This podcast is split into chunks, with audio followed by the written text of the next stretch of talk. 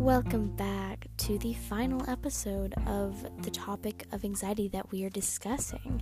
It is your host, Caitlin, and you are listening to Boggles. On this final episode, we are going to discuss solutions to, um, well, anxiety, obviously.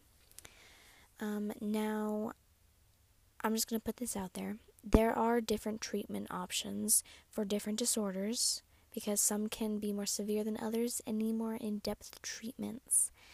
Now, when I say treatments and solutions, I do not mean that it is like a cold where you get sick for a couple days or a couple weeks and you take some medicine, vitamin C, and all of a sudden you get better and you're back to normal. Anxiety does not work like that. Sadly, um, sometimes we wish it would work like that. However, it is a it is an ongoing thing that occurs in life and you cannot just get rid of it. However, the solutions that we are going to go over help with calming the anxiety in and of itself. I'm having a difficult time phrasing this, but basically it limits how often you can have attacks as well. It basically just helps it keep it under control and under wraps to a certain extent to where it's controllable for your own personal life and to where you can deal with certain situations in life without having to worry about it coming into play. This type of solution is specifically geared toward the generalized anxiety disorder or GAD. It is called psychotherapy, also known as talk therapy or psychologic counseling. Psychotherapy involves working with a therapist to reduce your anxiety symptoms. Cognitive behavioral therapy is the most effective form of psychotherapy for generalized anxiety disorder. Now, psychotherapy is basically just therapy overall, which is usually the type of treatment that a lot of patients tend to go for. Um, just because sometimes people don't want to take medications, which is now what we're going to go over.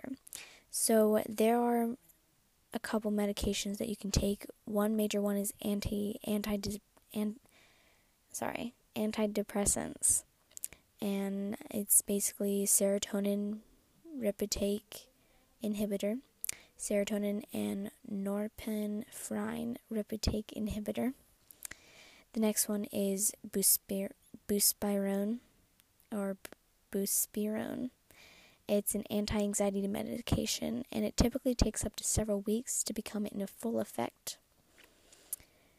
And the last one is benzodiazepines a it's a relief of anxiety symptoms. It's generally used for only relieving acute anxiety on a short-term basis and it can be habit forming. Not a good choice if you have had alcohol or drug abuse though.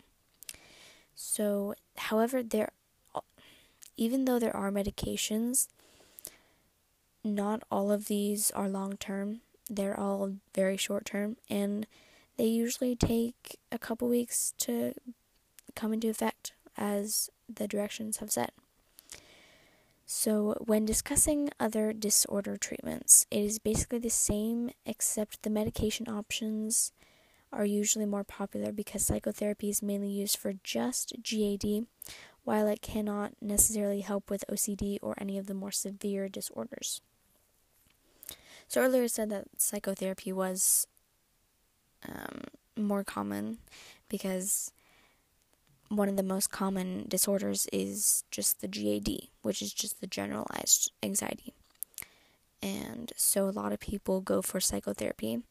However, with other more severe disorders, they will go for the medications because sometimes you just need an extra help or extra hand with dealing with such hard mentality issues.